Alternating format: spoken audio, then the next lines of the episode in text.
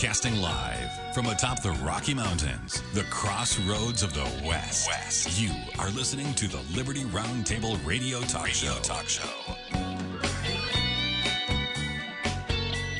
All right, and happy to have you along, my fellow Americans. Sam Bushman live on your radio. Hard hitting news the networks refuse to use, no doubt, starts now.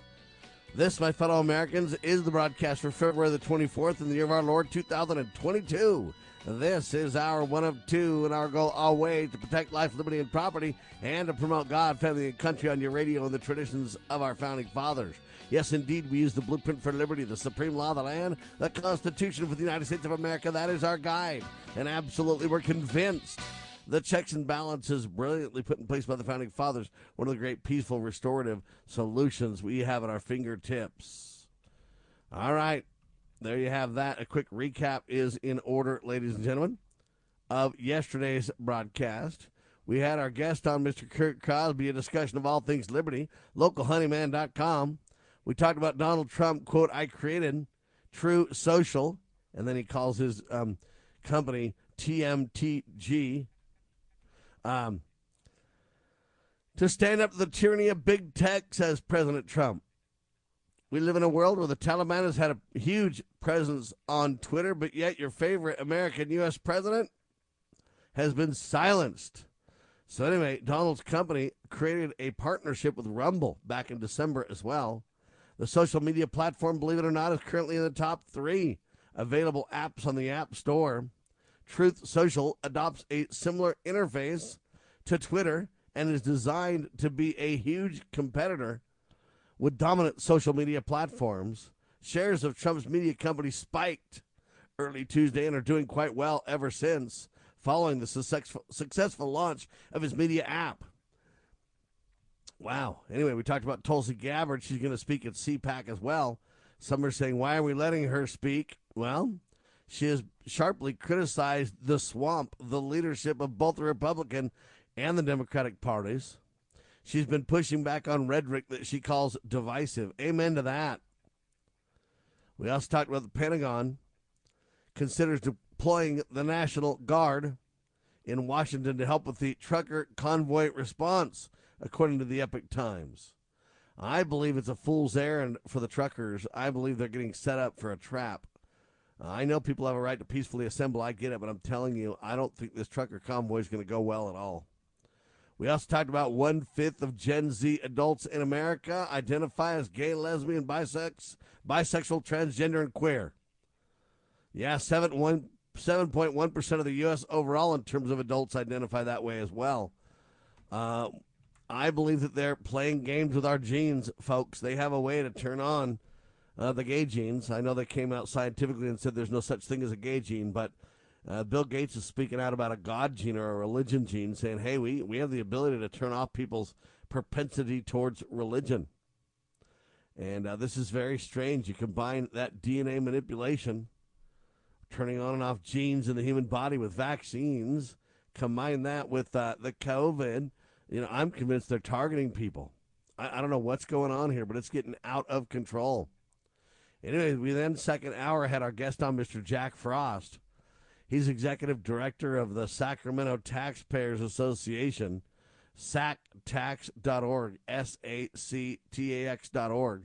He's also the president of ProSmallBiz.org. That's B I Z, by the way. And we talked about the incredible efforts they're making to reduce taxes. We talked about the constitutional and sheriffs, the Constitutional Sheriffs and Peace Officers Association CSPOA training that's going to be taking place in Northern California. It's for sheriffs, deputies, law enforcement, elected representatives, and citizens who all want to understand the Constitution and the responsibilities of the oath of office. It's going to happen when you say April 2nd, 2022. Register today, guerrillalearninginstitute.org slash CSPOA guerrillalearninginstitution.org slash CSPOA. We also talked about the greatest 10th Amendment decision ever rendered, the rule of law, which law do I follow, the Bill of Rights, not in my county, California Constitution, the plan of action, what are we to do? All those, ladies and gentlemen, were topics discussed with our guest, Jack Frost, in the second hour yesterday. We then talked about Corporal Bulford resigns from his positions as, quote, personal security for Justin Trudeau. Uh, literally, this Canadian uh, Mountie just says, I can't take it anymore. They're violating rights everywhere, and I can't be part of it. What a tremendous leader. He doubles down on the Canadian Constitution. He doubles down on his oath of office. He doubles down on what's right and wrong and moral. And uh, I mean, the guy just gives an incredible speech. We aired that speech on your radio yesterday. We finished up by talking about is Slack down. You know, Slack is the big business service used uh, for most communications, right? In America today, everybody uses Slack in business, right? A quick instant messenger, DM, if you will. Anyway, Slack down the messaging service suffered major outage, and they don't know why. And uh, that's kind of a strange deal to not know why, but I guess it's back online. Hopefully, they'll get more intel soon. But when these big corporations have downtime, whether it be you know Slack or uh, Amazon or Microsoft services or you know whatever Google, it is just a disaster in the marketplace. We depend on this stuff so much these days. It's shocking. All right, we're gonna have Brian Rust on in a couple of minutes here with the Honest Money Report. But in the meantime, a growing number of experts call on U.S. government to recognize natural immunity. That's right. A growing number of experts expecting the U.S. government to recognize natural immunity. They say the CDC vaccination schedule should incorporate prior infections, experts now say. TheEpochTimes.com with this piece. Um, this is huge. Zachary Stieber with the piece. And uh, this is really important, folks. This is really. Um, a growing number of experts are saying, hey, we got to have natural immunity recognized. You know what? When you get COVID 19, you get natural immunity. But I don't know what that all means. More experts are arguing that the CDC, the Center for Disease Control and Prevention, recommended a vaccination schedule. Um, it should feature fewer doses or none at all for those who have received or uh, experienced COVID 19. Natural infection, they say, should count as two doses. Dr. Paul Offit, O F F I T, professor of pediatrics at the Children's Hospital of Philadelphia. He's also an advisor to the Food and Drug Administration on vaccines. That's what he told the Epoch Times. Offit and two former FDA officials stated in a recent op ed that requiring people who have been infected to get three shots is a waste of valuable doses and is unnecessary. And it's a risk at worst, given the fact that vaccines do indeed have side effects, they say, albeit rare ones. Under current CDC guidance, all Americans 12 and older are advised to get three doses of the quote Moderna Pfizer COVID 19 vaccines. The CDC defines fully vaccinated as those who received two shots of the Moderna Pfizer COVID 19 vaccine or the single shot the Johnson & Johnson jab. The CDC's guidance isn't quote binding, but is cited by companies and jurisdictions when they talk about vaccination mandates. Many mandate or many yeah, many mandates force workers or residents to get fully vaccinated, including the booster, because of waning protection. Few have exemptions, even those who have natural immunity. Eric Topol, he's founder and director of the Scripps Research Translational Institute, wrote in a separate op ed that the increasing number of studies show how long lasting natural immunity is should prompt the CDC to redefine fully vaccinated in two ways. Those who have gotten a quote primary series and not been affected, those need a third dose. Those with the prior infection should only need one shot, they say.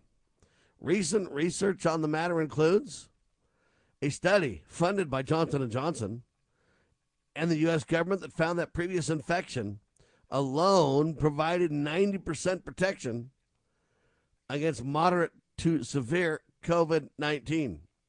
the vaccine only provided 56% protection. Anyway, there's also a paper backed by the CDC that found that natural immunity has more power than the vaccines do. Some experts, such as Dr. Offit, push for what's known as, quote, hybrid immunity. They point to papers that suggest that people that have been affected and go on to get a single vaccine dose are better off, better protected than those with prior infections who remain unvaccinated, including this Cleveland Clinic study published earlier in February. David Boulware, I think is how you say his name, a professor of medicine at the University of Minnesota, agrees. Anyway, Boulware said that he's worried that not everybody who contracts COVID 19 will develop an immune response. Anyway, they go on and on and on. But the bottom line is experts are saying, hey, man, you know what? The CDC needs to get with the times.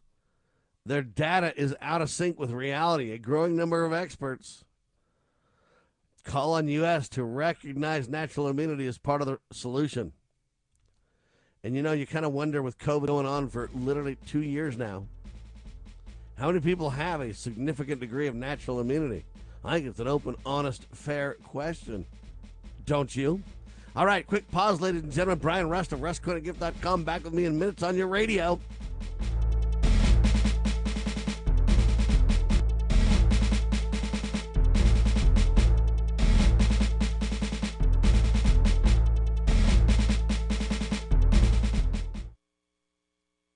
If the COVID 19 shot is safe and effective, then why are 20% of healthcare workers refusing to get it? If the COVID 19 injection is safe and effective, then why is big tech silencing anyone who opposes it? If the COVID injection is safe and effective, then why is our federal government's reporting system recording over 14,000 deaths from the vaccine and an additional 650,000 plus serious adverse reactions. If the COVID shot is safe and effective, then why did Dr. Geert Vanden Bossche, recognized as one of the world's chief vaccine experts, risk his entire career and his reputation to plead with the medical community to immediately halt all COVID 19 vaccinations, calling mass COVID vaccinations an uncontrollable monster? Doesn't sound very safe and effective. Maybe it's time to call a spade a spade. At no time in history have the people forcing others into compliance been the good guys. Paid for by Ammon Bundy for governor. VoteBundy.com. The Foundation for Moral Law is a nonprofit legal foundation committed to protecting our unalienable right to publicly acknowledge God. The Foundation for Moral Law exists to restore the knowledge of God in law and government and to acknowledge and defend the truth that man is endowed with rights not by our fellow man, but by God. The Foundation maintains a twofold focus. First, litigation within state and federal courts. Second, education conducting seminars to teach the necessity and importance of acknowledging God in law and government. How can you help? Please make a tax deductible contribution, allowing foundation attorneys to continue the fight. You may also purchase various foundation products as well at morallaw.org. Located in Montgomery, Alabama, the Foundation for Moral Law is a nonprofit, tax exempt 501c3 founded by Judge Roy Moore. Please partner with us to achieve this important mission. morallaw.org. this song to Mr. Rupert Murdoch.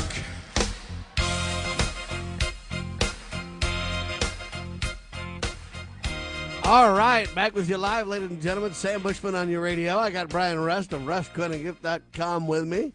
Rust Coins and family for generations have been working to help you understand and get, obtain precious metals, little by little, if you will.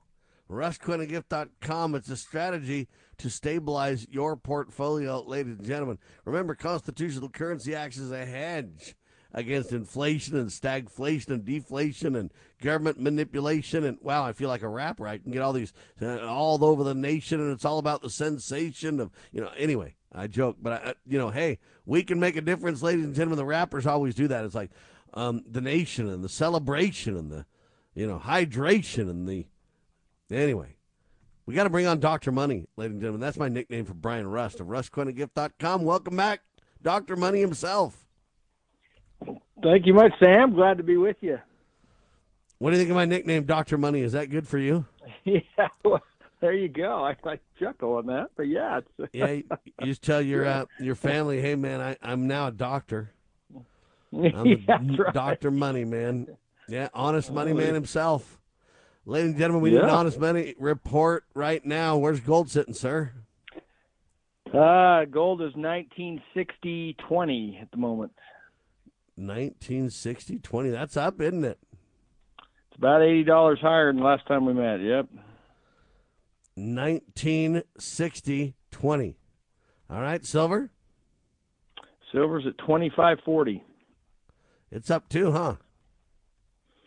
Yeah, it's up a couple dollars since we met. It should, it realistically though, should be reversed instead of the two five. It should be five two.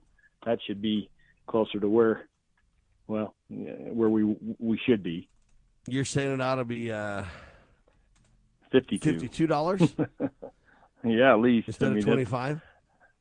Yeah, I mean, I mean, I, I look, I look back on, you know, you look back on history, and and you, we learn from history and so on. But it also, it also exposes kind of the, um, the game that that's being played. I mean, you know, you go back and, and the threat of war, or or uh, you know, the debt and and and and other factors that come into play. Well, that that tended tends to you know would, would have tended to to have moved the metal um, you know, based on those kind of news factors. But as as we see with news, I guess it doesn't matter really what the news is. They, you know, I guess that's why it, it's held down is because the news, uh, the news uh, media out there that uh, you know that we hear all the time on TV and and others seem to suppress sur- suppress uh, the metals and every other illegal thing that goes on that they don't report on or or so on or turn a blind eye so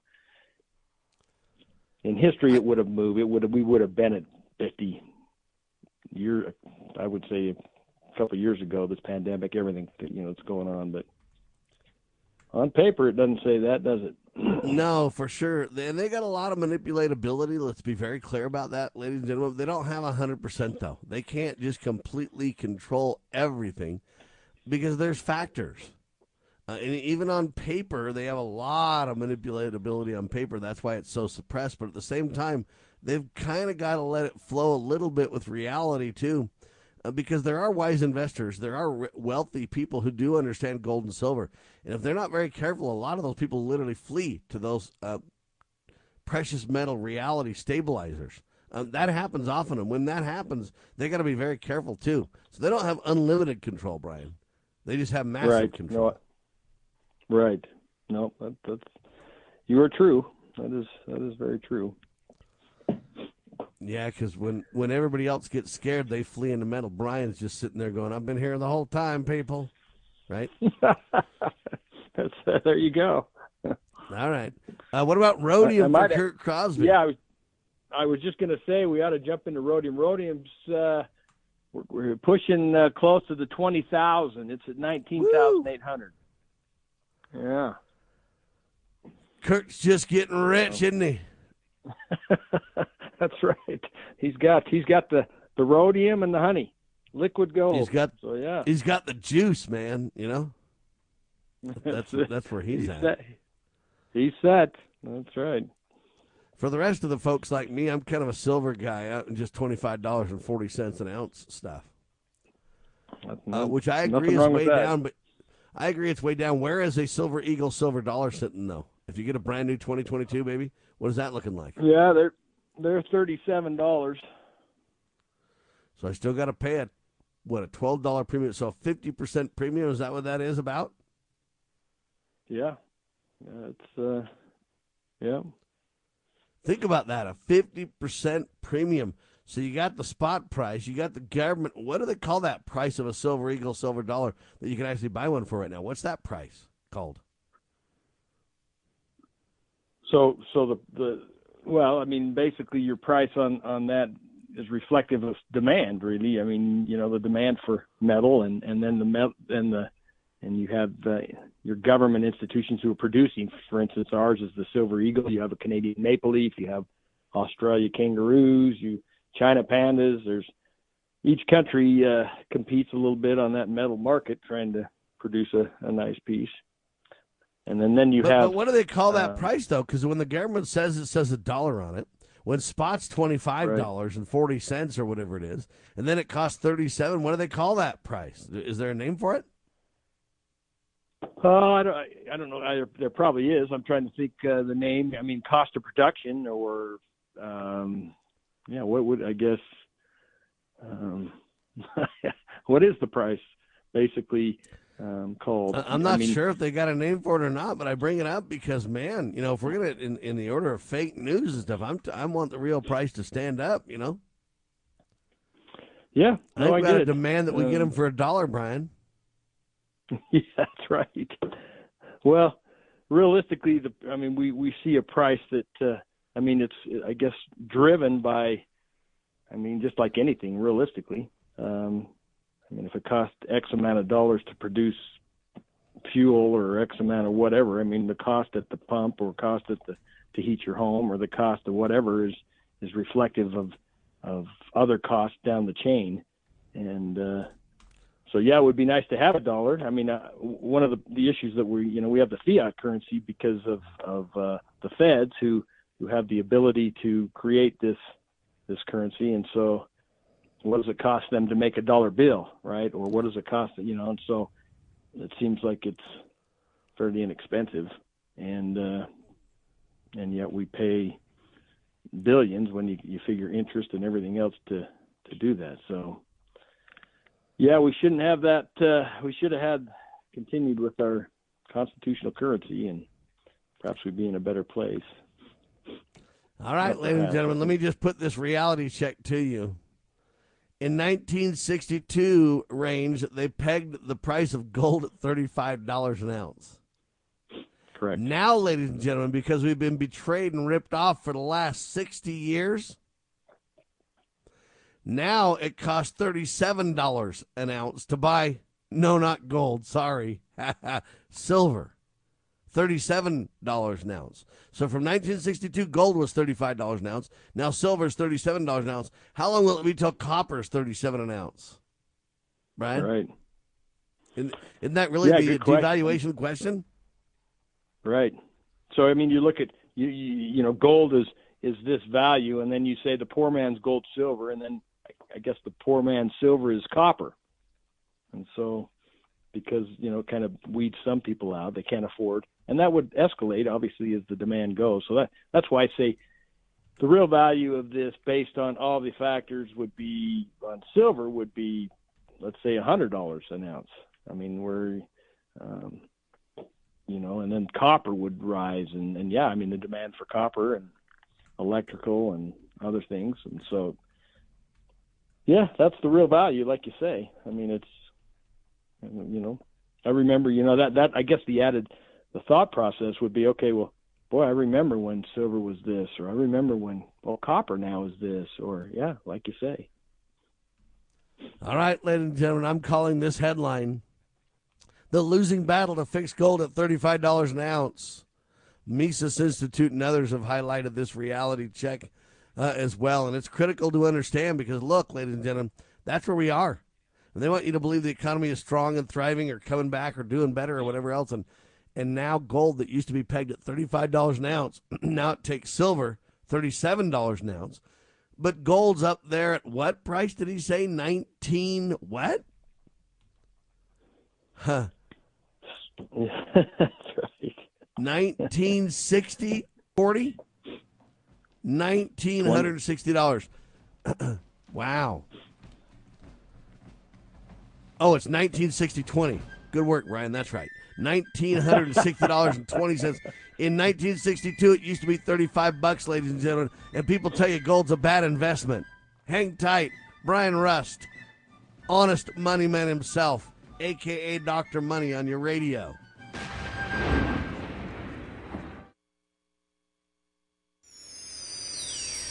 Protecting your liberties.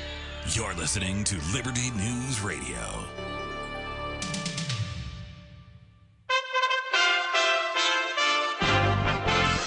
USA Radio News with Lance Pry. The invasion of Ukraine by Russia's military has begun. Russian President Vladimir Putin went on TV to make the announcement of war, and a full-scale invasion followed shortly thereafter. U.S. Ambassador to the United Nations Linda Thomas Greenfield spoke at an emergency meeting in New York Wednesday night. The United States and our allies and partners will continue to respond to Russia's actions with unity, with clarity, and with conviction. The two prosecutors in charge of the Manhattan District Attorney's criminal investigation into former President Trump and his business dealings suddenly resigned Wednesday. A spokesman for the District Attorney, Alvin Bragg, confirmed the resignations of Carey Dunne and Mark Pomerantz. They were charged with running the investigation on a day-to-day basis. It's being reported the grand jury investigation has stalled with no sessions in the last month. USA Radio News.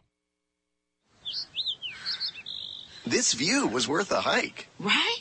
And it's a good way to stay on top of my health. Yes, I'm Cologuard, a prescription colon cancer screening option for people 45 plus at average risk. Have you screened for colon cancer? Not yet. Don't wait. It's more treatable when caught in early stages. Tell me more. Cologuard is non-invasive and it's used at home. It detects altered DNA in your stool to find 92% of colon cancers. 92%? Yep, even those in early stages. This was seen in a clinical study with patients 50 and older. Any positive result should be followed by a diagnostic colonoscopy. False positive and negative results may occur. Cologuard is not a replacement for colonoscopy in high-risk patients. Do not use if you have had adenomas, have inflammatory bowel disease and certain hereditary syndromes, or a personal or family history of colon cancer.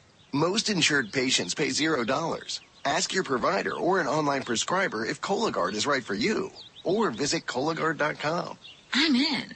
The Russia hoax investigation that led to the John Durham special investigation revealed last week the Hillary Clinton campaign spied on candidate and then President Trump, leading to years of misinformation by mainstream media. While Hillary Clinton and many Democrats are attempting to downplay the latest revelations from special counsel John Durham's court filings, former President Donald Trump is becoming a bigger believer in Durham's investigation, though he was angry with him just over a year ago. Work slowly and a lot of people were really angry, but he, he has brought out some devastating blows. And if you really look at it, if you know what this is all about, that's just a foundation. That's a foundation for some very, very big stuff. So, yeah, I'm, I'm getting to be more and more impressed with Durham. Speaking on the Clay Travis and Buck Sexton show, the former president also was asked if he would be running again for the presidency and said, I can't answer that now, but I think you'll be very happy. From the Washington Bureau of USA Radio News, I'm John Hunt. We are USA Radio News.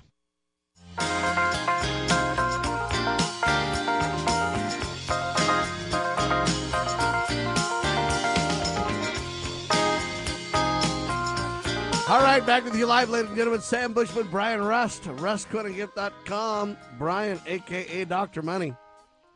Democrats pushing cashless currency, Brian. They're pushing a cashless currency legislation. That's according to Forbes report. They say China's digital money to be used as ultimate financial censorship tool. Uh, what do you think? Feds are pushing for uh, fake money now, but digital fake money. Yeah, I think that's been going on uh, process to do that uh, for quite a while now. I read something, you know, obviously with this uh, same scenario here with Russia and and and their uh, you know jumping across the border there and, and fighting and attacking at this point. Uh, you know, it's it's uh, you know we're seeing this trend of de-dollarization, which you know obviously everything you know the petrodollar and so on. That means that that uh, across the world they're using the U.S. dollar in this trade uh, synopsis where obviously this would is, is a factor, and, and obviously we wouldn't want Russia to go in there. But uh, one of the big factors is the fact of they don't want to use our dollar anymore to trade, and so that's one of the other things I guess we look at, and that's kind of what the push is. You know, I was reading an article or something. That he, you know, this um, Craig Hemke from uh, um, it's Sprott Money News. He basically said for precious metals and commodity investors, why the movement toward de-dollarization is so important is because the global reserve currency and its use in international settlements creates massive demand for it. So the U.S. Uh, they talk about this SWIFT, Society for Worldwide Interbank Financial Telecommunication. If if the dollar obviously goes away, then you've got other countries that you know looking at, at basically not using the dollar, and that affects us, and, and perhaps that dollar at that point crashes, and, and I think maybe the game is that okay, well maybe we go digital and don't need the dollar, and now everything's you know on that little card that we swipe, and I think there's a lot of factors that could be another big problem. So anyway, I don't know if I made any sense, but you're making kinda... total sense. U.S. House proposes legislation for what they call contactless, cashless payments. Ladies and gentlemen, they're pushing this to the quote digital dollar. They're literally forcing this upon you, what you call Federal Reserve digital wallets, and they're doing it because of the COVID, Brian. Yeah, that's right.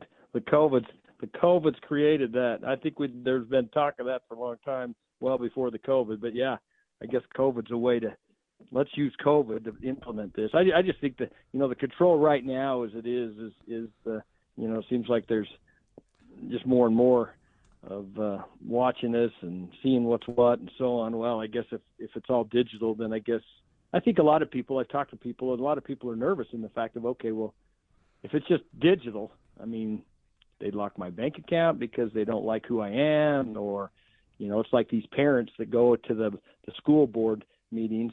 You know, then they identify them as as as this. Uh, um, what's the word? the the they're bad people. They're terrorists, basically, whatever they're going to call them, and so on. Well, does that mean okay? Well, let's let's lock their financial system down so that you know put some pressure on them there. Maybe they'll they'll get in line and and not be um, outspoken or whatever it is. And so I think there's a lot of people are nervous in the fact of okay, and I think that's one of the reasons why they, you know, another reason why you have metal that you that in your hand metal that you could barter or walk down the street and trade or gives you a little more peace of mind. But yeah, I hope it doesn't go digital, but that's probably the push. There you have it, ladies and gentlemen. I believe it's serious business folks, this going to a digital currency by your government, literally, it'll virtually push out all other uh, digital currency for the most part. In other words, any other, um, uh, what do you call it? They're all, it's all fake money, but what do they call those digital currencies now? Cryptos? It'll really cryptos. push out all other cryptos, right? Right. Because uh, here's the problem how can these other currencies exist? I mean, they might exist in the dark web, they might exist in the fringes, but once the United States develops a quote digital dollar, how can any other currency compete? In fact, what they'll probably do is say, hey, you're not allowed to have your own dollar, digital dollar anymore. Right. Yeah, more control. That's exactly right. And and uh, and and yet yet the government is has done such a great job uh, controlling so many things we should just really buy into this. I I think, um, maybe not. I, I just I think we're a little bit nervous. I mean, you, you know, it's a mess at the top, and and that's the problem. I mean, we're spiral, you know, spiraling down because it's a mess. They, you know, they say this and do this, and then that doesn't work, and they'd say this. I mean, it's just, I, I don't know, you know, right's wrong, wrong's right. Um, there's just so much corrupt corruption there that I think people are, are, are nervous. Yeah, pretty scared of kind of what's going forward. So, and the cost. Well, what's the cost, Sam? I mean, we've got what at the pump. It's going to fuel and and food and you know everything's climbing at you know already high. And is it going higher? Probably. Yeah. Is there any way to fight against the cashless society though? Well, it's a good question. I mean, when they control the, the monetary, I mean, and, and so on, they kind of push their agenda and what they want, and, and it's like everything. I mean, is there a way to control, uh, you know, our, you know, our politicians that we send back there? Is there a way to get them to do a, as we would like them to do, or just back get they get back there and it's a good old boys club, and you either do it this way or or you're out, and you know they they speak from their lips that they they care about the people, but yet the people are saying, well, we don't want this to happen, and it seems that they they they're deaf to the fact of okay, well, we're not really hearing the people, or do we want to hear the people? So I, it's a good question, you know, one that we, we keep talking about. because the Democrats are pushing ca- cashless currency legislation. And I just wonder, you know, ladies and gentlemen, how do we fight against a cashless society? That's a real interesting question that I haven't heard a lot of people answer. You know, on one hand, you could say, well, hey, just use dollars, do all your business in dollars. But, Brian, that's just the core fiat currency, though. That's just a launch off point kind of currency. That's following them into the fiat currencies. I mean, what's the difference between a dollar and one and the other one? Well, Sam, you can't get locked out. Yeah, you can, because all they got to do is say we won't take your dollars anymore. Only cashless. We have touchless transactions because of the COVID and therefore, you know what? I appreciate that you have dollars under your mattress, but it doesn't count here. You can't buy groceries here. You can't whatever here, right? And so, even if you think you can go back to the fiat currency, that ain't the answer. That isn't a solution either, is it, Brian? No, I don't. I don't think it is. I think one one of the factors we look at is if you go back and I guess how we were brought up in a sense. Okay, what was your monetary system as you were brought up, and what did you use, and, and so on. I think today your younger generation, they got no cash. They just walk in and yeah, it's a card, right? They they have this card and and uh, or they've got Venmo or they got I mean, which is other card or whatever. I mean, it's they cash. I mean, realistically, I guess if we go another ten years or so on, is there going to be people? Well, what's cash? I've never even seen cash, or I've never heard of cash. I don't know. I mean, is it or or silver coins? What you guys? I mean, coin. I mean, you know, maybe that's where we're headed. Just you know, simply it's, you know, I grew up and, and we had the metal and we we used it. We used it for to buy things and and uh, and then we you know we backed this currency. Supposedly it was supposed to be backed. So if you make X amount of currency, you had X amount of gold and silver and so on that was backing this this product and that they were putting out. And now what? I mean, this obviously on this card they can make these cards, and I guess they're they'll last the that's that's kind of where we're headed, I guess. Next, so I mean, I've I've heard of the fact of okay, you'll have a little chip in your butt, in your finger, or in your arm, or something, and you, your hand, and you can just it's just right there. You just put your finger over there, and kind of like a fingerprint, I guess, and it'll transact the transaction, I guess, at the pump or at the wherever. Who Well, knows? One of the big Rothschilds, you know, the big banking cartel families of old, basically made a very interesting statement about this. I care not who controls a nation's political affairs so long as I control the currency. Right. Yeah. Think about that. Right. Mayer Amschel Rothschild is who said that, ladies and gentlemen. But you think about that, and it's true. You know, they don't care about all the political af- affairs or whatever of a nation, so long as they control her currency. That's a serious uh, indictment if I've ever seen one. But yet, you know what? All of our um, what do you, what's the word I want to use? All of our concerns are just going to be swept aside as conspiracy theory Yeah. Right? They're just going to ignore us completely and just go, "Oh, you're just a whacked out conspiracy." But when they lock you down and you can't get into your bank account, you're going to have echoes of our voices on your radio.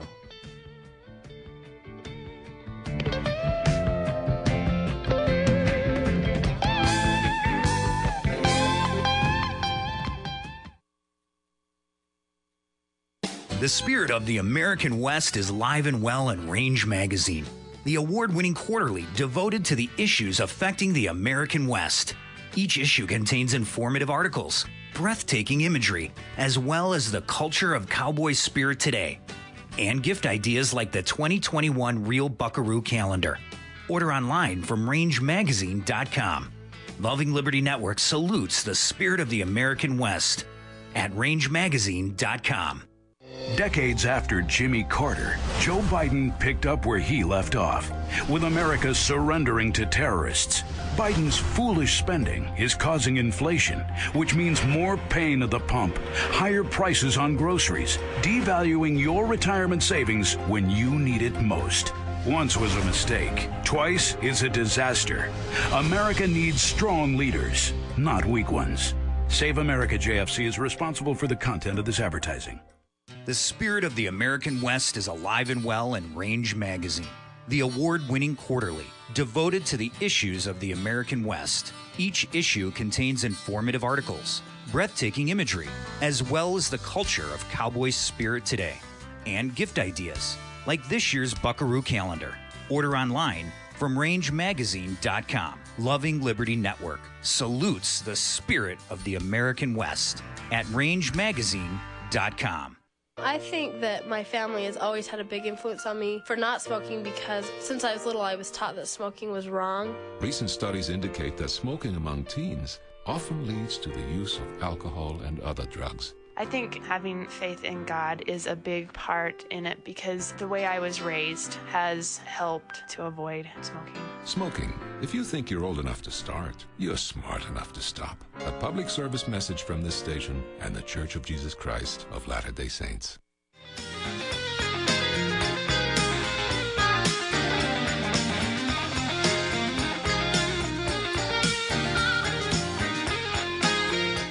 All right, back with you live. Brian Rust, Sam Bushman on your radio. I made this quote right before the break.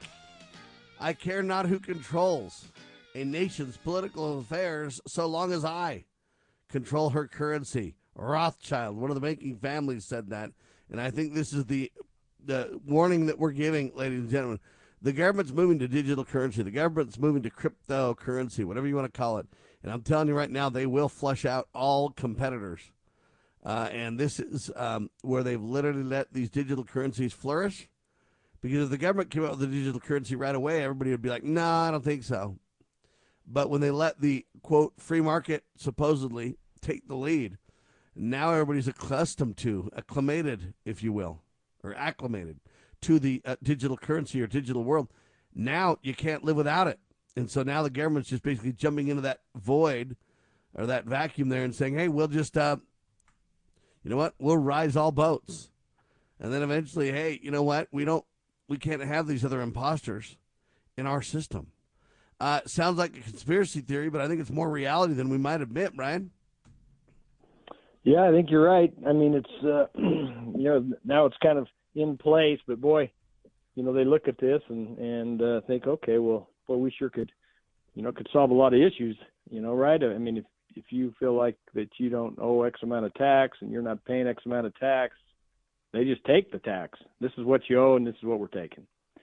And so I guess it's and on a car they what is it just push a button or just kind of, but uh, yeah I get you know that's it it it, it kind of reminds me of uh, you know in the scriptures it talks about you know Satan allows you know there's a little truths here and so on that he allows to kind of you know that he you know, kind of talks or, or favors, and but he twists that truth and he changes it a little bit, and slowly by slowly and slowly he leads you down to hell. Well, it seems like yeah, I mean, if the government kind of, yeah, kind of no, we'll let them kind of run forward with it, and then we'll just kind of take it at the end, and we'll slowly lead you down to bankrupt or whatever it is. This I mean, is this is where Kurt Cosby would say, other than that, it's not so bad, Brian. That's right. wow. Love Kurt. That's right. All right. I kind of wonder where a couple of things are going to shake out on this. Um, I don't know if you know, but there's a headline from the Epoch Times that says this Chinese state owned or controlled media accidentally releases censorship rules on Ukraine Russia coverage. So now you've got the Chinese blatantly admitting they're censoring what people see and hear and believe and everything else. In America, they're doing the same thing without a doubt, because if you ask the Ukrainians or you ask the Russians, you get different, completely different stories of what's going on over there and everything else.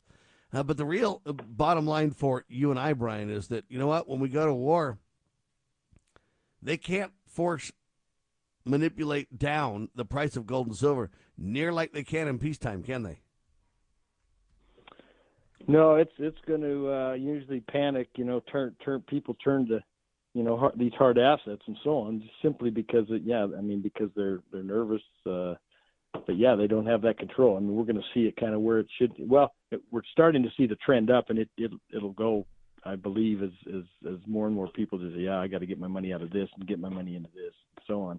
As that changes, You know, and I get you know, the, the, the one of the factors too is is you know we we being in a place, you know, the U.S. being in a place that that would would uh, stand to help and to to lift. I think most countries now look, well, who is the U.S.? I mean, they're weak. They're you know they look at us not in the same light perhaps, and I mean, what's next? Is China going to invade Taiwan? I mean, is that the next?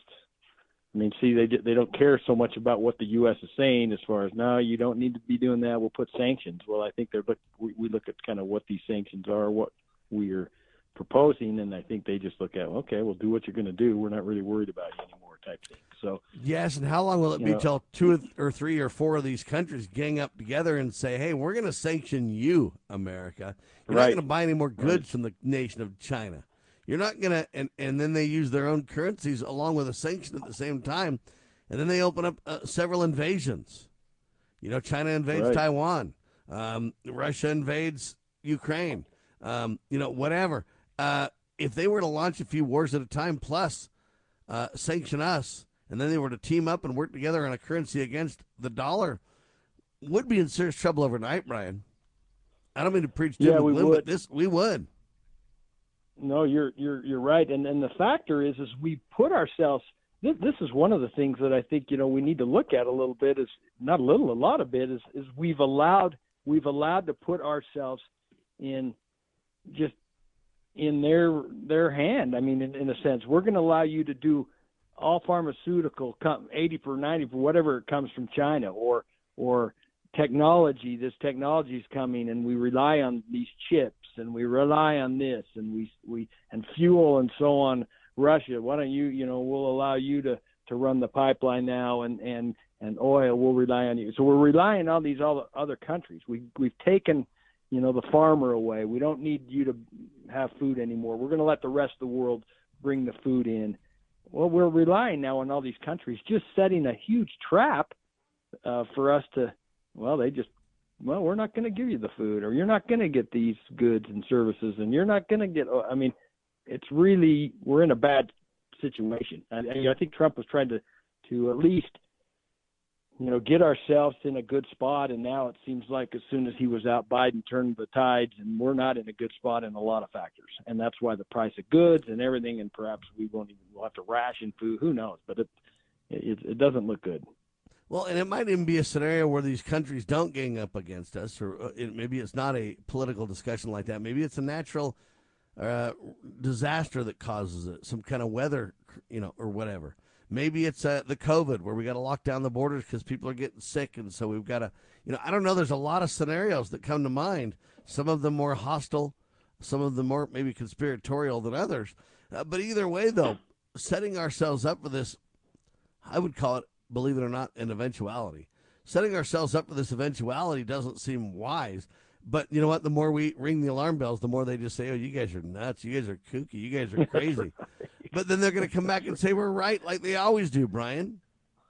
that's exactly right, and that's that's the writing on the wall. Yeah, I mean it's just crazy that uh, you know they say this and then it happens, and what I mean, do they? Oh, okay, sorry, we made a mistake. No, they just can't. They go to the next thing. What's the next thing to divert the the mindset over here? We don't want them to think about this that we were wrong and we made you know, and it keeps. I don't know. I, it, it, it's unbelievable, but yeah, you're right. Well, everybody's talking about the Great Reset right now, uh, and that would not only be currency. That's really the Great Reset refers to everything uh, in our society, if you will. The problem is we keep hearing about the Great Reset, but yet most people don't don't see it uh, in their day to day lives yet. Uh, what do you think is going to happen on this Great Reset? Is it going to be a, a timing thing? Is it going to happen piecemeal?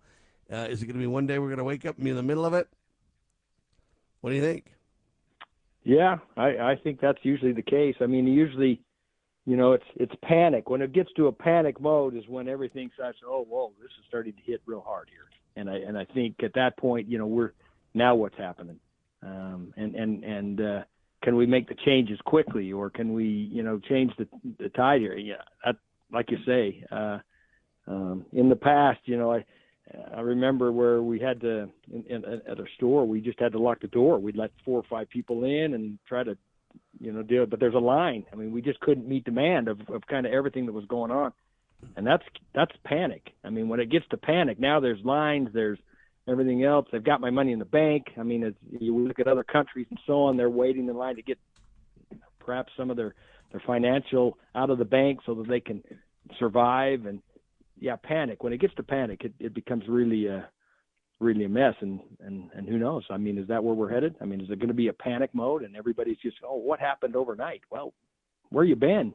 kind of thing. And so, uh, but we, Sam's been preaching this, and I we you know we're trying to get behind him, but where you been? yeah, there you go. And but this one's serious, and I'll tell you why. Even best-selling author and nationally syndicated radio host Glenn Beck is talking about this, the Great Reset. He argues that the American way of life will not survive the quote Great Reset, and warns us to stop, to reverse course before it's too late. Um, even Glenn Beck highlighting this one. And what he says is set all conspiracy theories aside, there's a real effort being made here that you got to pay attention to globally. And uh, so I don't, I don't know where this all goes, how fast it goes. That's kind of the problem is when you start to put time factors on this and, you know, they'll do this by then, nine times out of 10, you get proven wrong. So you got to be very careful about the timing of things. But no doubt this great reset is really their end game on this. Um, digital currency is only part of that, Brian. Right. Uh, yeah, I've heard I've heard uh, him speak about it and so on, and and uh, and as he's interviewed other people and so on about it. But yeah, I think you're right. I think uh, I mean obviously you know peace of mind is that education is, is is peace of mind and kind of watching and preparing. I think that's that's the key, and I think you know we definitely need it in this time eh, day and age that. Uh, yeah, I mean, uh, food storage. If it's if it's uh, you know gold and silver and and uh, you know other other aspects of, of preparing, it just gives you perhaps you you have some time to to uh, put your house in order or so on. I mean, and that's that's the key. I think we just need to get to that point. But obviously, we got to be we got to be aware. I mean, you can just see all the things that we're hit with or bombarded with of just things you just shake your head and go, what? how is what's going? I mean, how are they accusing this or that or all these things that are going on? And I think, ah, uh, one first God, we've got to you know call upon God to to uh, help us. We've got to you know have peace of mind and prepare. We've got you know there's just a lot of things that need to need to happen, and because Satan's plan is all about clutter our lives, and we're so twisted and turned here that we can't move or don't know which way to go, and yeah, but uh, house of order and get her everything in line, I guess. the key, ladies and gentlemen, is to focus on God, family, and country. That is the solution. And the best way is to turn to God Almighty and repent and get your heart and soul and inner vessel cleansed and ready to go. And then spread the love to your neighbors and to your family. And it's a spiritual preparedness as much as it is, it is a temporal preparedness, ladies and gentlemen. So we really encourage you to get right with God and get things spiritually squared away so you can receive His guidance and whisperings. Uh, but then when it comes to, you know, personal preparedness, you know, a little bit of food, a little bit of constitutional currency, gold and silver, a little bit of medical supplies, a little bit of, you know, bullets, a little bit of this and that, a little bit of all these prep things slowly gained over time uh, is the provident living solution we would advocate for, Brian. Absolutely. And we're not whacked out of our minds. We're not, we're not crazy like that, like they want to portray. Yeah. I mean, we're truth. Truth shall set you free. All right, there you have it. Brian Rust, thank you so much, sir. I'll tell you what I want you to think about. I think we need to create a Liberty Roundtable Live pack if you want to get monthly. You know what monthly? What would you do if you were to, you know, have two or three packages of dollar amounts that you could get precious metals slowly but surely gain on that every single month in your portfolio? We got to think of some packages for that. The Loving Liberty package, the Liberty Roundtable package, something like that, where people could just slowly but surely gain real wealth. Anyway, think about that. I'll do the same, Brian, and maybe we can put something together, huh? Sounds great. Let's do it. All right. Sam. Great there job. goes. There goes Brian Rust, RussQuinnandGift.com. The Honest Money Report, always on Liberty Roundtable Live every week. Thanks for being alongside for the ride. Hour one in the can, hour two coming up. We declare this nation shall endure. God save the Republic.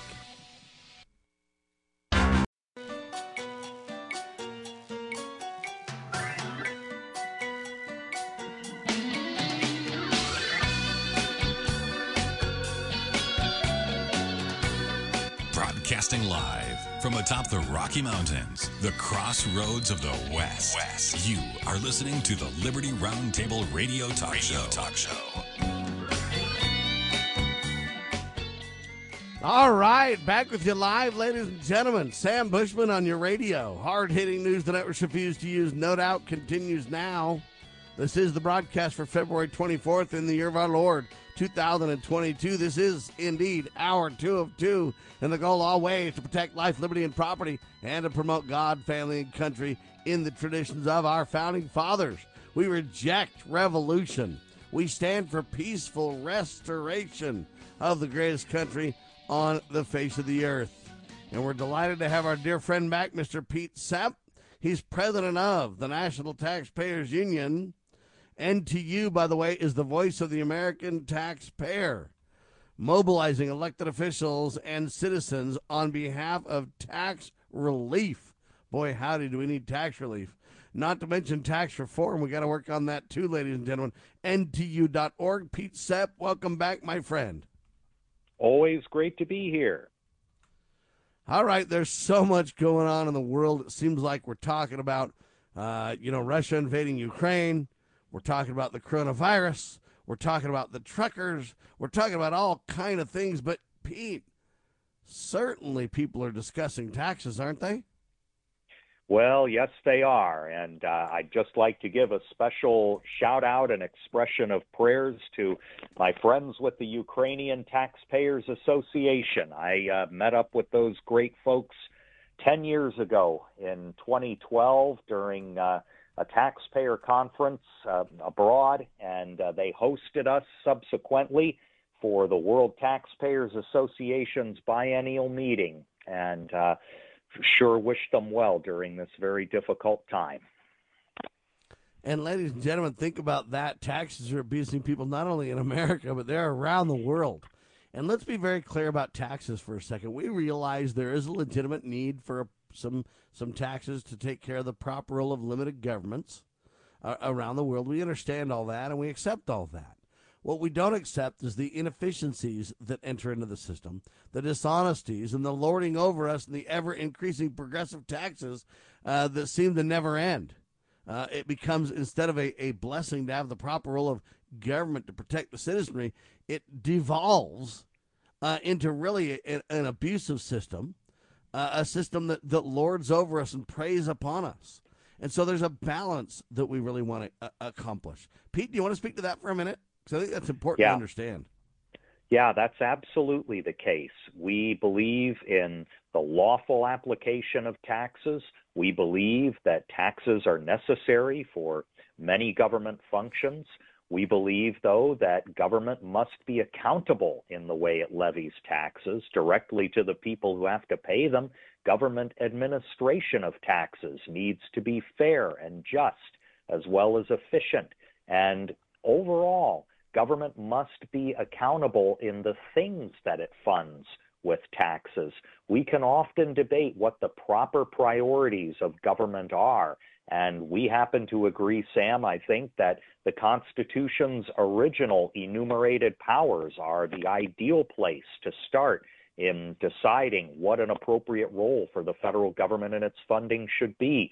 But all of this is lawful discussion about how taxes should be structured and how they should be levied. Not only is it lawful discussion, ladies and gentlemen, not only is it uh, an effort to create accountability, all those things are factual and true. But in my mind, the discussions all need to be with an eye on solutions. Because you know what? We can divide and conquer and battle and argue and yell and scream and kick and punch and do whatever we do. But at the end of the day, what have we accomplished? And so we also want to bring, um, with the National Taxpayers Union, NTU.org, not only an eye towards reducing taxes, an eye towards tax accountability, an eye towards all these things, but we want an eye on, always an eye on solutions. It's one thing to say, hey, there's a problem here, right? We want relief and reform. We get it. But how do we go about that in meaningful ways? And you know what? We, if we just complain, we don't have any credibility. If we, on the other hand, are working on solutions, providing solutions, providing analysis uh, and information and data by which to make intelligent, solution oriented decisions, now we're getting somewhere, Pete. Yeah, absolutely so. And that's what National Taxpayers Union is all about. Uh, we can go on and on about massive fixes that might involve constitutional amendments, perhaps uh, taking away the uh, 16th Amendment's power over taxpayers and the fact that progressive income taxes are rampant across the country. Those might be important goals, but we can't lose sight of opportunities that are right in front of us to try to restore limited accountable government on behalf of taxpayers and better administration of taxes. You can just take a look, for example, at the Taxpayer First Act, which passed in 2019 with a huge bipartisan margin in Congress, was signed into law by President Trump, makes a number of important structural reforms to the IRS. It's the fifth such package that uh, we have worked on at National Taxpayers Union since 1988. Is the IRS tame? Does it work perfectly? No. But each time we enact legislation like this, we get closer and closer to a system that is truly accountable and serving taxpayers correctly. We're not going to get there overnight, but the tools that we keep building into these laws are now paying dividends, and they're allowing us to do things like push for a better tax filing season, the third tax filing season affected by the pandemic, and taxpayers need help. So let's talk about the Taxpayer First Act for a minute because a lot of people believe that, that Joe Biden has dismantled a lot of this. Uh, we know that everything changes, in the IRS is now saying, hey, if you're not careful, your tax refund is going to be delayed. Um, we go on and on about this. How impactful is it still, and how much or how much impact will it have going forward?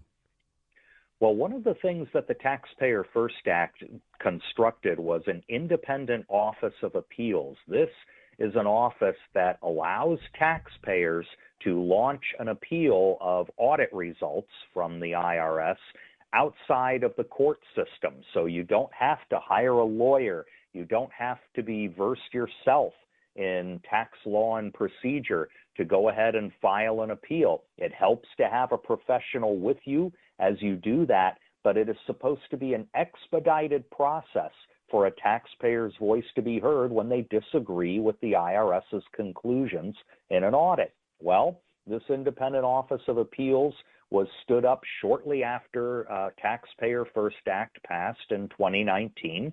It has been under resourced, unfortunately, but it has made a difference in a number of taxpayer situations where they say to themselves, okay, the IRS is saying I owe five thousand, seven thousand, ten thousand dollars as a result of this audit.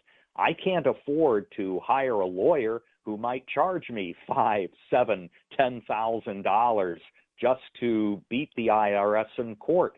I can use this process for a lot less money to prove my point and possibly get my money back.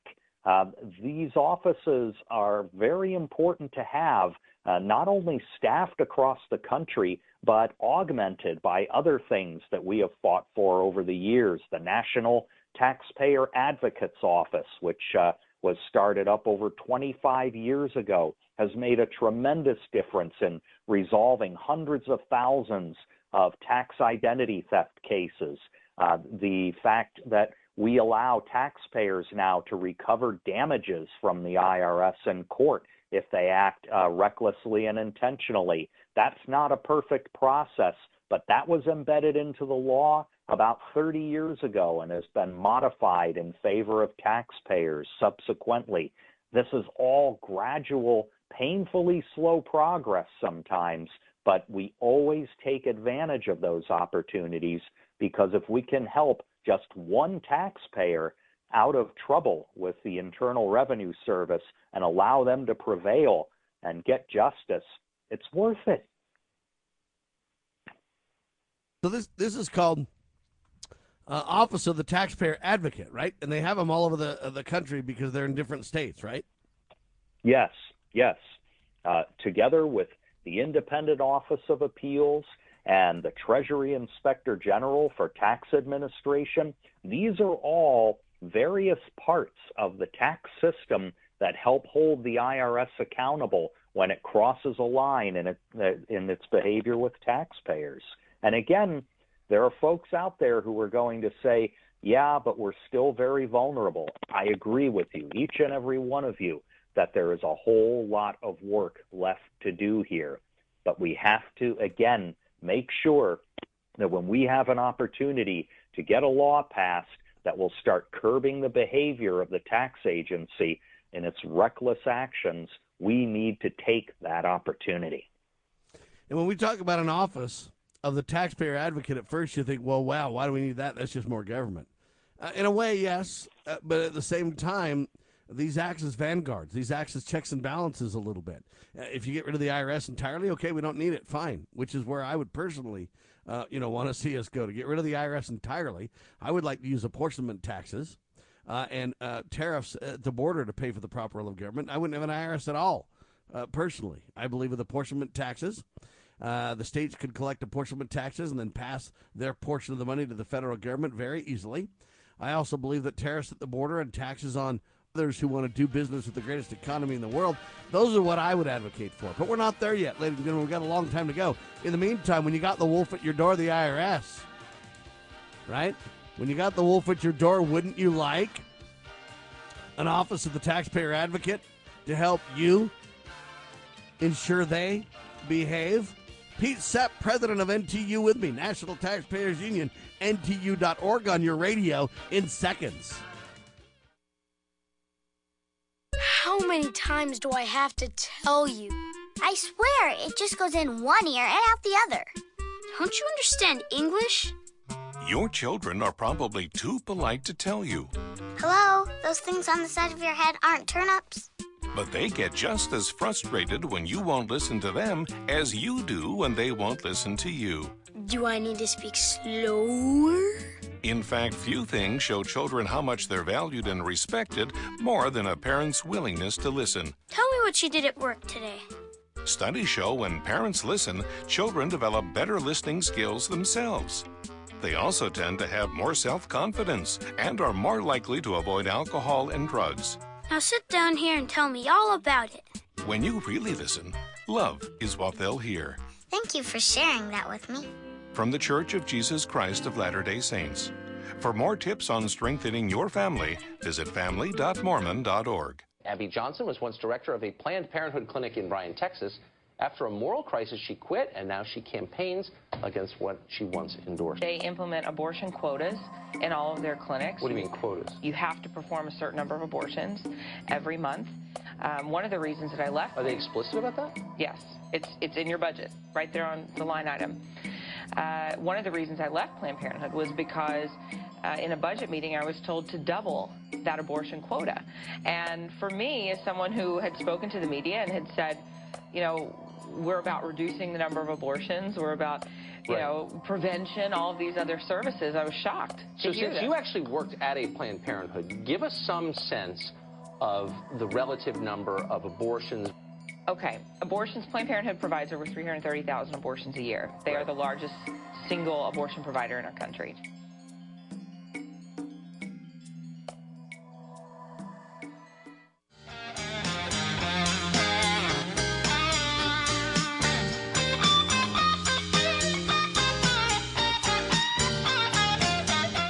Back with you live, ladies and gentlemen. We're talking to Pete Sepp, president of NTU, National Taxpayers Union, NTU.org, doing a phenomenal job. We're talking about enacted in July 2019, the Taxpayers First Act, TFA, is the most significant legislation to changing the structure of the IRS and the tax system since 1998. We also talked about the office of the taxpayer advocate and how important uh, that really is. Uh, you know, and I, hey, I, I wish we didn't have to have these things, but you know what? It, it reminds me a little bit of of all kinds of discussions. You know, for example, you know, hey, we don't want sex education taught in schools, but if it's going to be taught, let's teach abstinence. That's an example of what we're talking about a little bit. Or you know what? I'd love government school to be gone. But you know what? If somebody says, "Hey, we can have um, school vouchers, you can have choice," well, not really for the money going to your school either. But hey, it's better that at least we have school choice. It isn't perfect. It's far from. In fact, to some degree, it even points in the wrong direction uh, to a great degree. But at the same time, we've got to do things uh, incrementally. America didn't get fi- broken in one day. Okay, they incrementally advanced their agenda. We need to do the same. So the office of the taxpayer advocate is fantastic, and we need more of those kind of efforts, and we need to incrementally make gains. Pete. Yeah, that's absolutely the case. And I can tell you that I get frustrated with this whole process myself, having to stand by and say day after day, well, wouldn't it just be a good idea if we started with a clean slate of a tax system? Design something that's a lot more rational, that's a lot more transparent, that's a lot more accountable. That's not the world we can live in, unfortunately. Uh, here I am speaking to you, and I can actually see the outline of what's called the Netherlands Carillon, which is a big gong clock that's uh, in a park that is right next to the Senate side of the U.S. Capitol. We are that close to the action here on Capitol Hill. And I can tell you, uh, there are many lawmakers who are saying things like, we need to reevaluate the entire tax system. We need to go in a direction of indirect taxes and apportion taxes among the states. Getting there is going to take a long time. These same good folks will tell you as we pursue those kinds of goals, we need to also think about the here and now and what we can do to reform the system to make it work a little better for taxpayers. I don't think that will diminish at all the notion that taxpayers want much bigger reforms. It's not like we're going to give people a piece of candy or a cookie and they'll say, oh, that's good enough. I'm happy now. No, they're going to realize, hey, we can do even better, even though we've only made a little bit of progress. Yeah, it's kind of like instead of just giving somebody a cookie, eventually it's like, hey, we can make cookies, you know. And then after a while, it's like, hey, we can sell cookies too.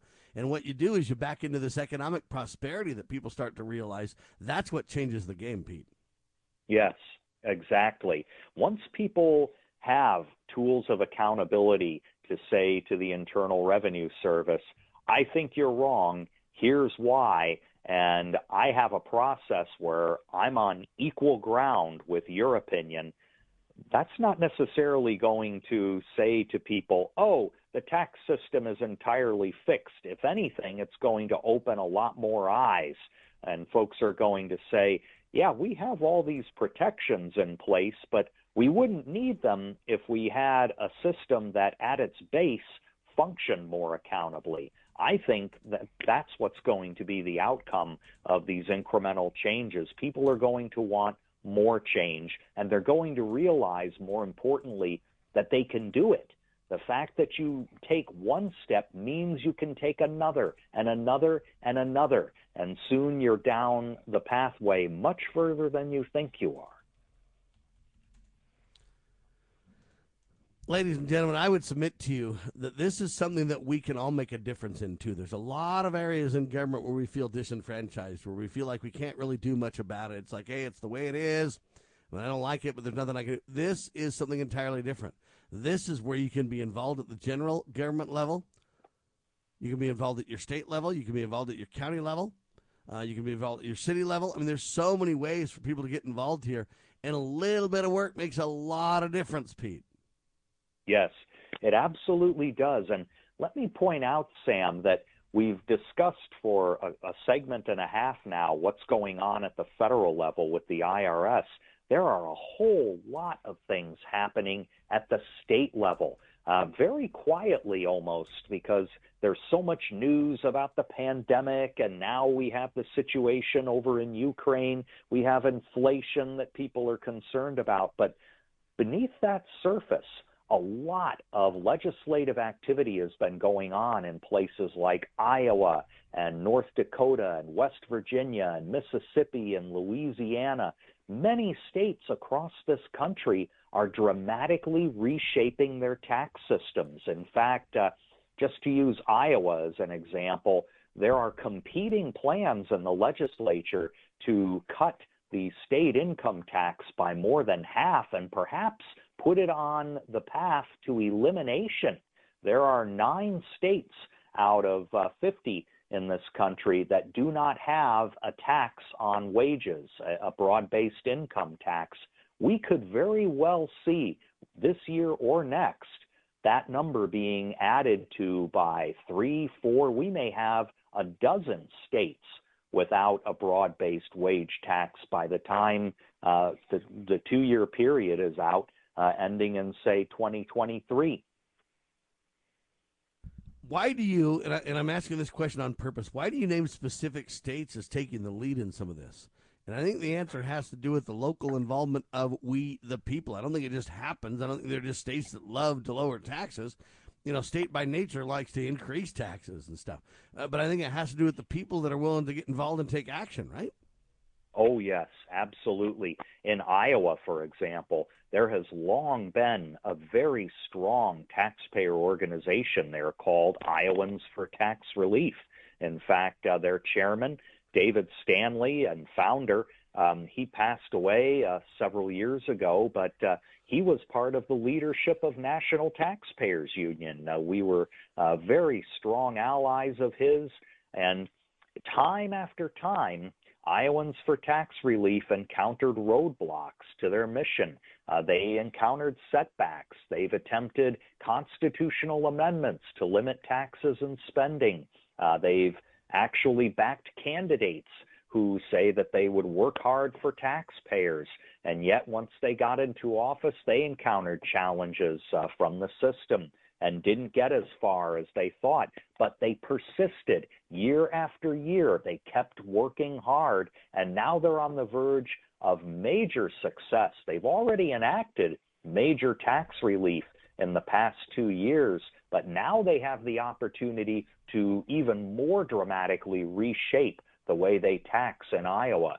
And, you know, again, having a citizen group there no matter what the political trade winds might be, no matter what the economic situation might be, having that group in place, constantly watching government, constantly pushing public officials to do better on fiscal policy, that's made a huge difference.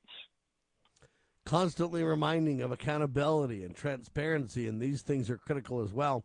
So, Pete, I've been having an internal debate with myself. What's a worse state? A state that has an income tax or a state that has a property tax? Both of them, in my opinion, those direct taxes on your income and or on your property uh, violate the fundamentals of the proper role of government in my opinion that's why i don't reject taxes altogether but i do say some taxes are more hostile more abusive more uh, regulatory in nature than others which is worse a state that has an income tax or a property tax well, they they both are bad ideas in their own right many times.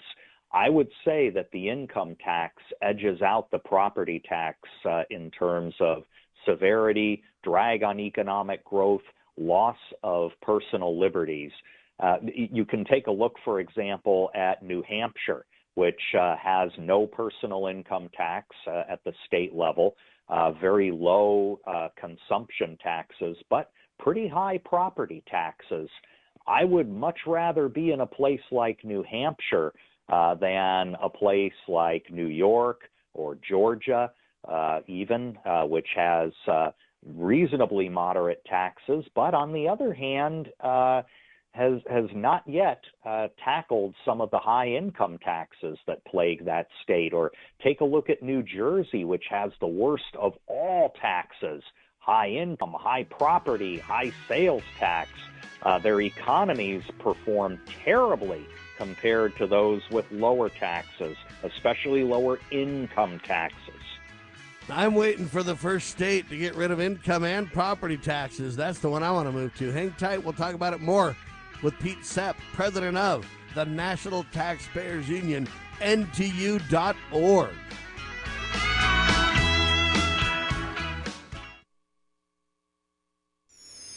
pursuing liberty, using the Constitution as our guide.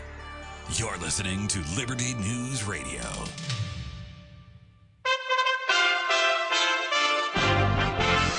USA Radio News with Lance Pride. Sanctions and diplomacy have failed. War has begun in Ukraine as Russia has launched a full-scale invasion. Ukrainian President Zelensky confirmed that military installations around the country were under attack, and he declared martial law. He advised his citizens to stay calm and stay at home. The army is doing its work, he urged Ukrainians. United States United Nations Ambassador Linda Thomas Greenfield at a special session Wednesday night. This is a perilous moment, and we're here for one reason and one reason only to ask Russia to stop. Return to your borders. Send your troops and your tanks and your planes back to their barracks and hangars. President Biden condemned Russia's unprovoked and unjustified attack by Russian military forces in a statement last night. Biden said the U.S. and allies are planning on Thursday to trigger the full scale of the sanctions that have been discussed over the last several weeks. USA Radio News. Fever is a potential sign of COVID or the flu and the Exergen temporal scanner thermometer has been proven accurate with more than 100 clinical studies. Be vigilant and seek medical advice at the first sign of fever. Be accurate with Exergen. Exergen temporal scanners available at Walmart and other fine retailers. Learn more at exergen.com. That's E X E R G E N dot com. Exergen is changing the way the world takes temperature. The greatest radio shows of all time. Frank Sinatra as Rocky Fortune. Classic radio theater. Matt Dillon, United States Marshal. The story of Dr. Kildare. The Pepsodent Show, starring Bob Hope. The greatest radio shows of all time. Classic radio theater with Wyatt Cox. On this radio station or wherever podcasts are served, just by searching for Classic Radio Theater with Wyatt Cox. That's Classic Radio Theater with Wyatt Cox. Americans don't want the United States to play a large role in the Ukraine-Russia war. A new AP NORC poll released Wednesday found that only 26% of surveyed Americans support the United States playing a major role in the situation between Russia and Ukraine. According to the poll, 52% said the United States should play a minor role and 20% said no role at all. From the USA Radio News Phoenix Bureau, I'm Tim Berg. Moving forward with the fight against COVID 19. Federal health officials and medical experts are mulling the potential need for a fourth COVID 19 vaccine, but many don't agree whether another booster is needed or will be effective. A senior Biden administration official tells Axios that the federal government is planning to test new vaccines combining multiple COVID strains to determine what will offer the broadest coverage against future strains. In the USA Radio News Midwest Bureau, I'm Katie Lewis. USA Radio News.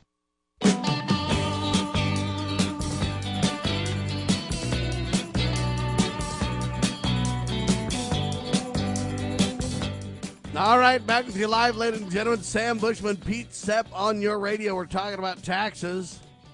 Governments always want to increase them. The people always want to decrease them. Uh, we got to make sure that we have more mojo than they do. That's all. We got to do so peacefully, kindly, respectfully, insistently, transparently, and with accountability. Wow, sounds like a tall order, ladies and gentlemen, but nothing's too tall of an order for we, the American people, if we decide to get involved in meaningful ways.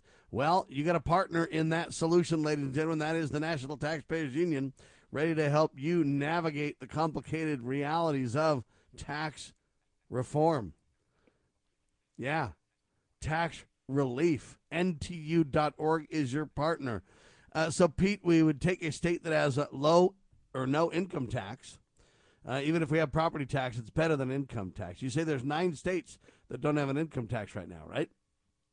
Yeah, that's correct. And they're concentrated in the South and the West, but you'll find them in all areas of the country. Alaska has no income tax, New Hampshire, Tennessee, Florida, Texas, even Washington State, uh, which of course is kind of a counterexample because uh, they have uh, no income tax there, but also very high sales and property tax burdens and uh, certain other business taxes that make their overall tax climate uh, a little difficult to abide by. So uh, there are various examples of how states balance their tax systems, but still, by and large, if you lead with a high income tax in your state, you're leading with your chin, and you're going to get beat up economically by states that are a lot more competitive with lower taxes, specifically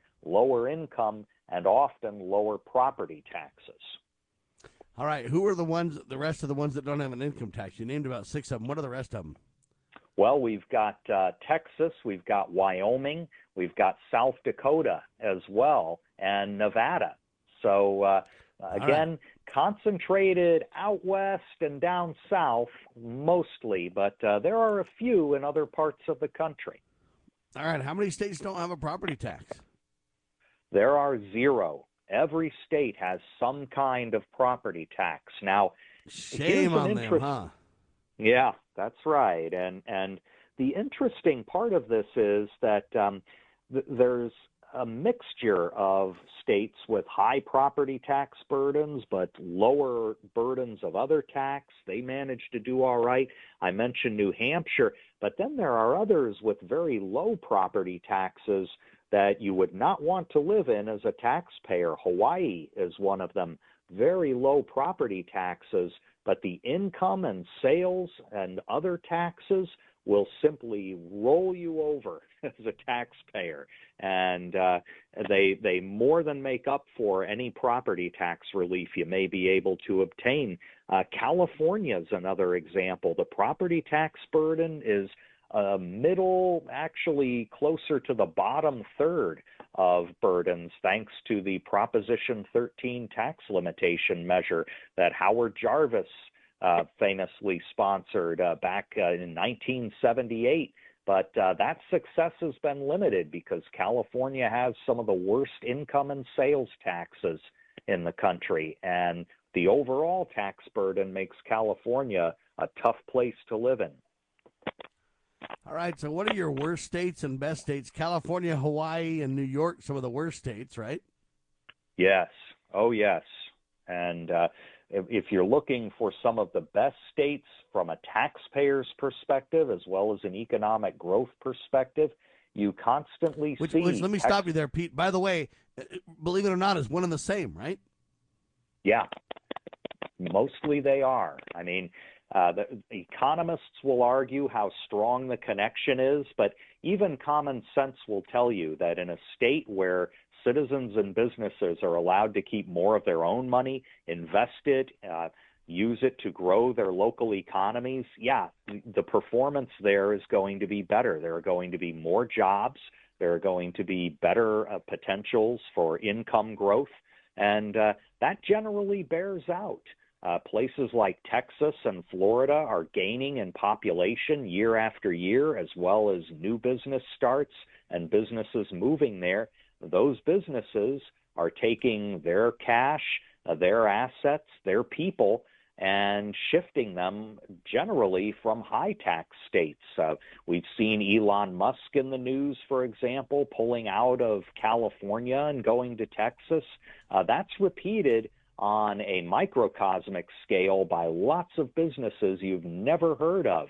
And uh, even places like Nevada and Utah benefit from that. Uh, folks say, you know, I can move 100, 250 miles to uh, a place where I can uh, set up shop, I can have a home for less money, and uh, I won't get taxed as heavily. Why do I need to stay in a place like California, especially when modern technologies allow me to do business, most kinds of business at least, in almost any place in the country?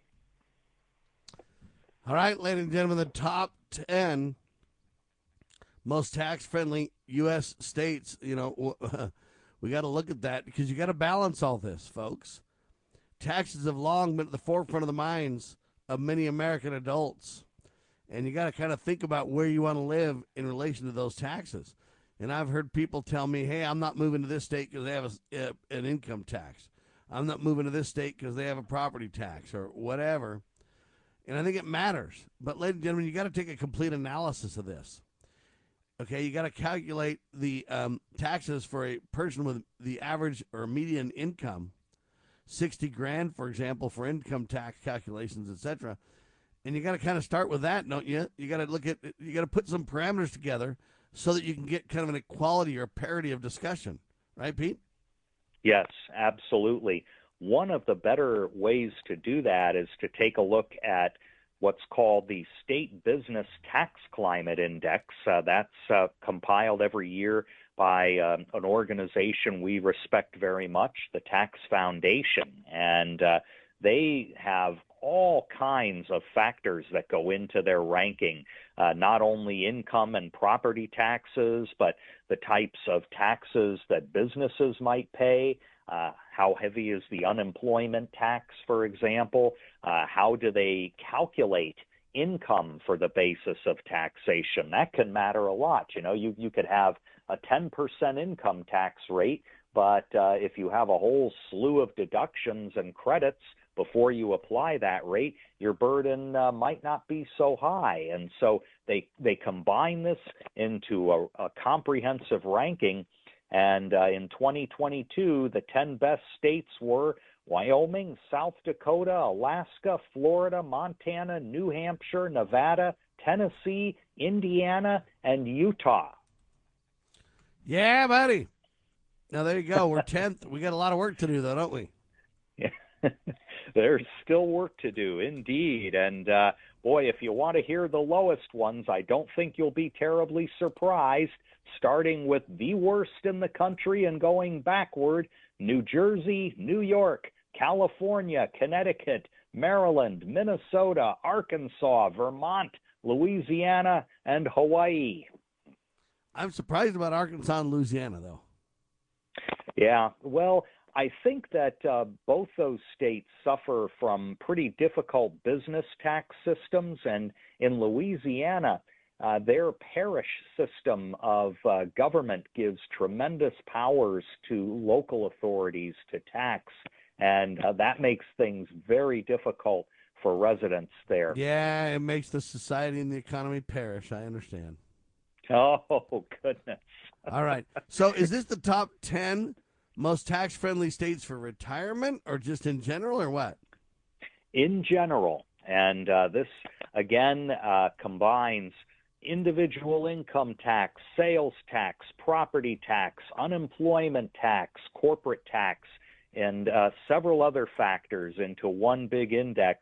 And that's overall. Now, you bring up a good point, Sam, in that retirees, for example, may have a very different concept of uh, the tax burden. You know, if uh, you own your home, for example, property taxes may be more important to you than you think because um, even if you no longer have a mortgage, the property tax bill shows up in the mail and you often have to pay that thing either in total or maybe in two installments. Uh, you you can't break it out over 12 mortgage payments anymore, and uh, that can be a pretty big hit for seniors. So uh, retirees tend to look for states that are low in property taxes. Uh, perhaps they look for states where their income tax systems exempt pensions and Social Security. There are states that do that, and so you you have to look for states that are particular to your situation sometimes. You got to also look not only of just the tax burden, but you got to look at the cost of housing. In other words, the cost of property. If I'm in Hawaii or California where the cost of property is really expensive, that adds to the burden too. We'll talk about that with Pete Sepp in seconds on your radio.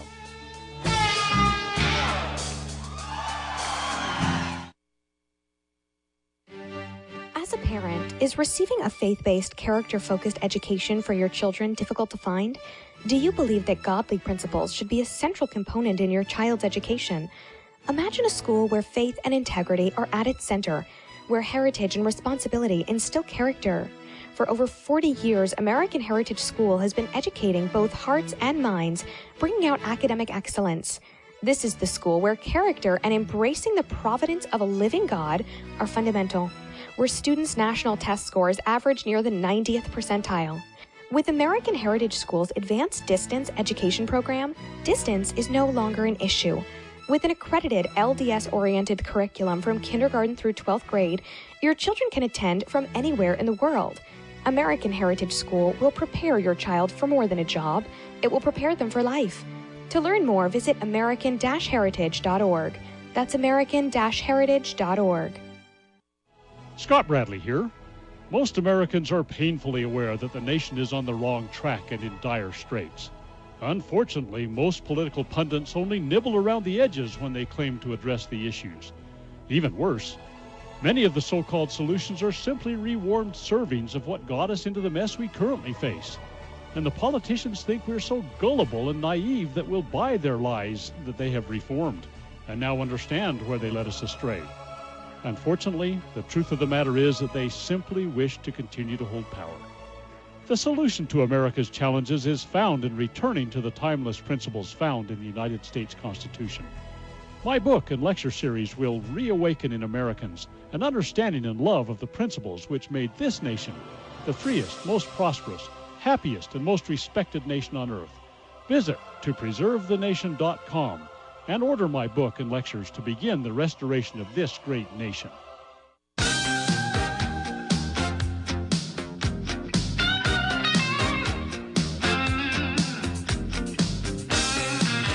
All right, back with you live, ladies and gentlemen. So what I'm saying is, right before the pause, we'll have Pete take off on this.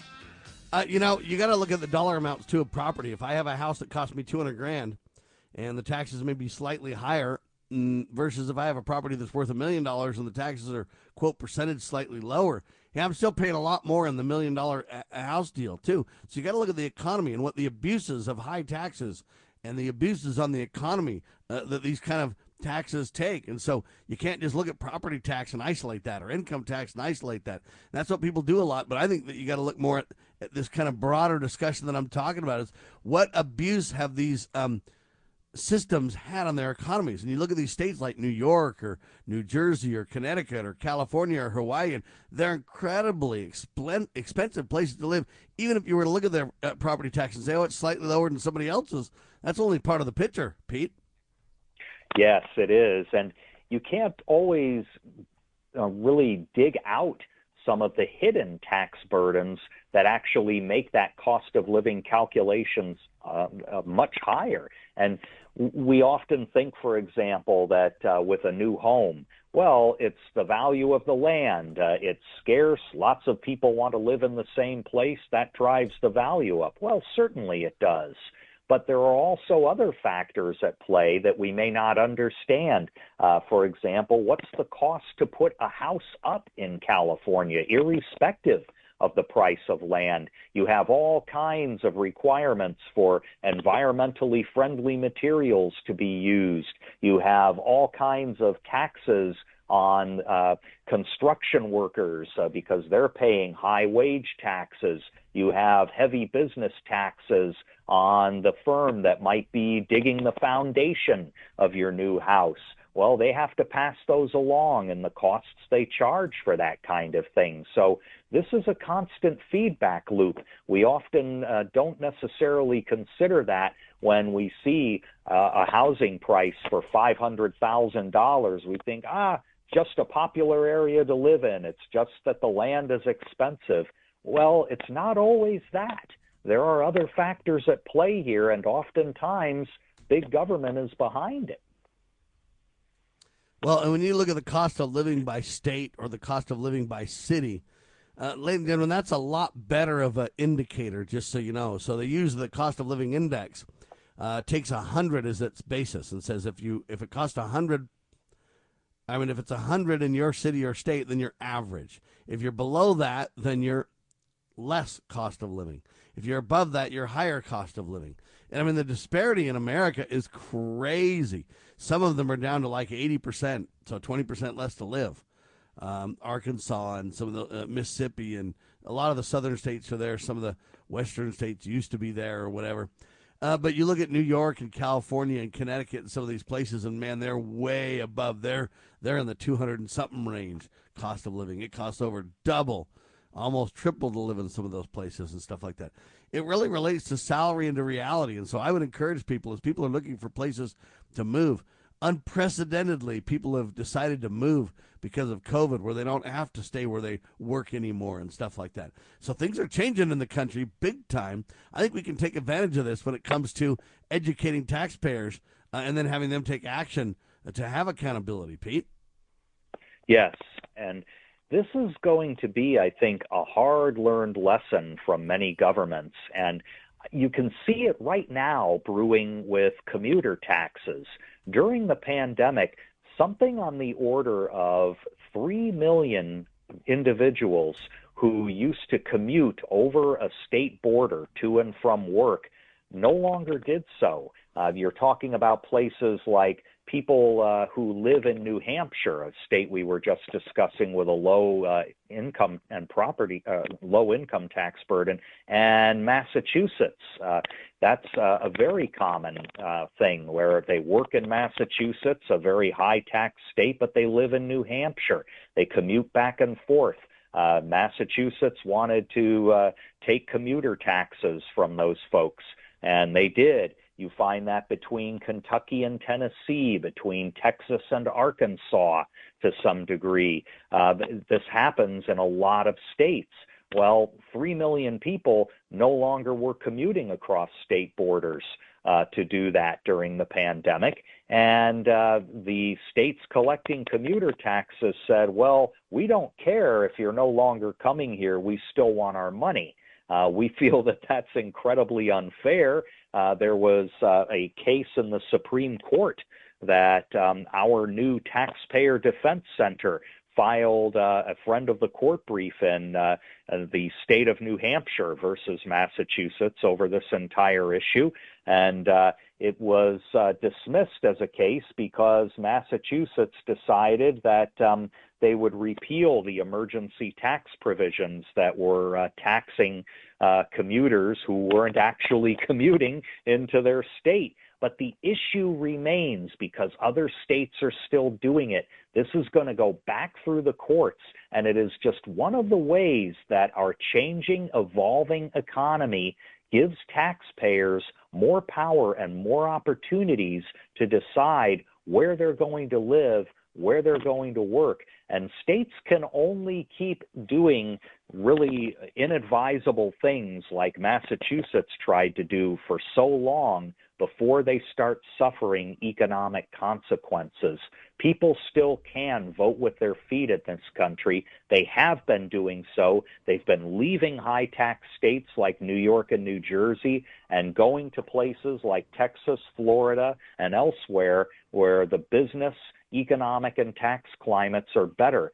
States can't stop that no matter how hard they try, and it's going to be increasingly difficult for them in this kind of post pandemic economy where there's a lot more remote work, people no longer going into offices, and a lot more mobile work where people may have several jobs or maybe working as contractors rather than employees in one fixed office what we need to do as taxpayer advocates and as taxpayer uh, protectors and defenders and whatever other words you want to use for this, um, what we need to do is really educate the states to their responsibility.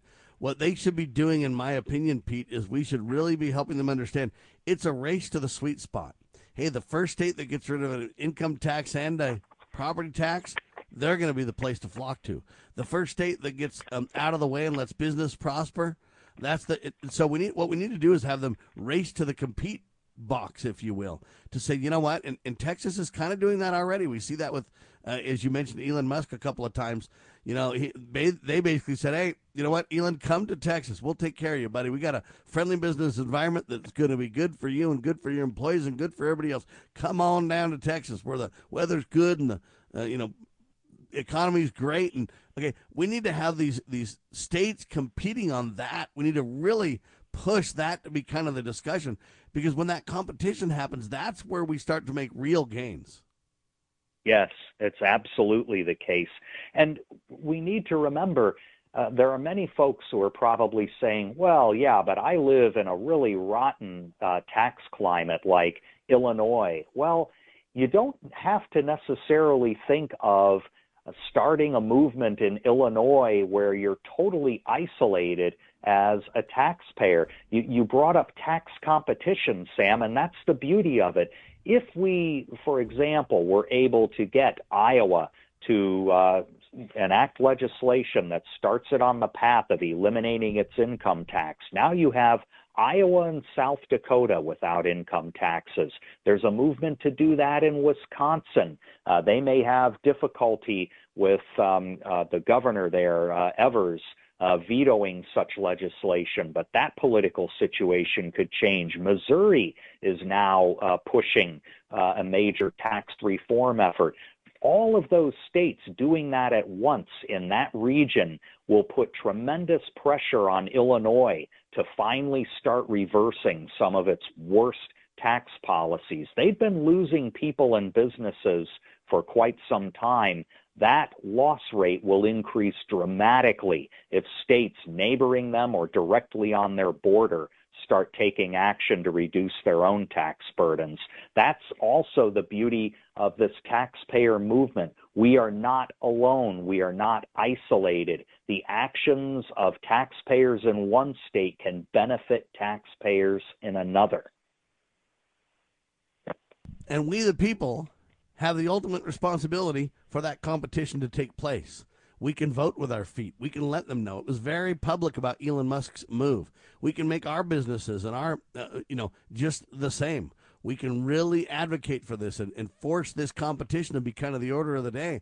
And I think states will come to the table, though. Not, it's not lost on them uh, that people are traveling less to their states, people are commuting less, people are moving to the states less. California is bleeding uh, families big time right now. Um, you know what? Uh, people are, are really um, unable to handle the outflux. Is that a word? Outflux? I guess it is. Anyway, uh, of people, and they know it. And so now's the time to capitalize on this too, Pete. Yes, it absolutely is. And it can start at the state, it can start even at the local level. Within your state, there are cities that uh, effectively tax their residents at a much higher rate than counties or communities surrounding them. Los Angeles has a commuter tax uh, and an in city payroll tax that's one of the worst in the entire state. If you're worried about taking on taxpayer issues at the state level, you can take them on at the local level and say, look, we've got to get rid of this city level income tax or this business franchise tax that is chasing people out into the county, barely five miles from the city center. Those are things that you can start out with and build a movement that translates into city by city and then county by county and then statewide and then regionally and then nationwide. We've seen it happen before in American history. There have been several waves of the modern post war tax revolt. There was one from Proposition 13 uh, in the 70s, there was another in the 1990s, uh, begun primarily by Colorado and its Taxpayer Bill of Rights. Where's the next wave going to start and when it's going to start? I think it's going to be in the middle of America, and I think it's starting now. We also need to remember, ladies and gentlemen, sometimes they call them sin taxes. Sometimes they call them entertainment taxes, whatever you call them. They are brutal in most places, too. People don't even realize it uh, just because it's only on your entertainment and you're not paying attention as much.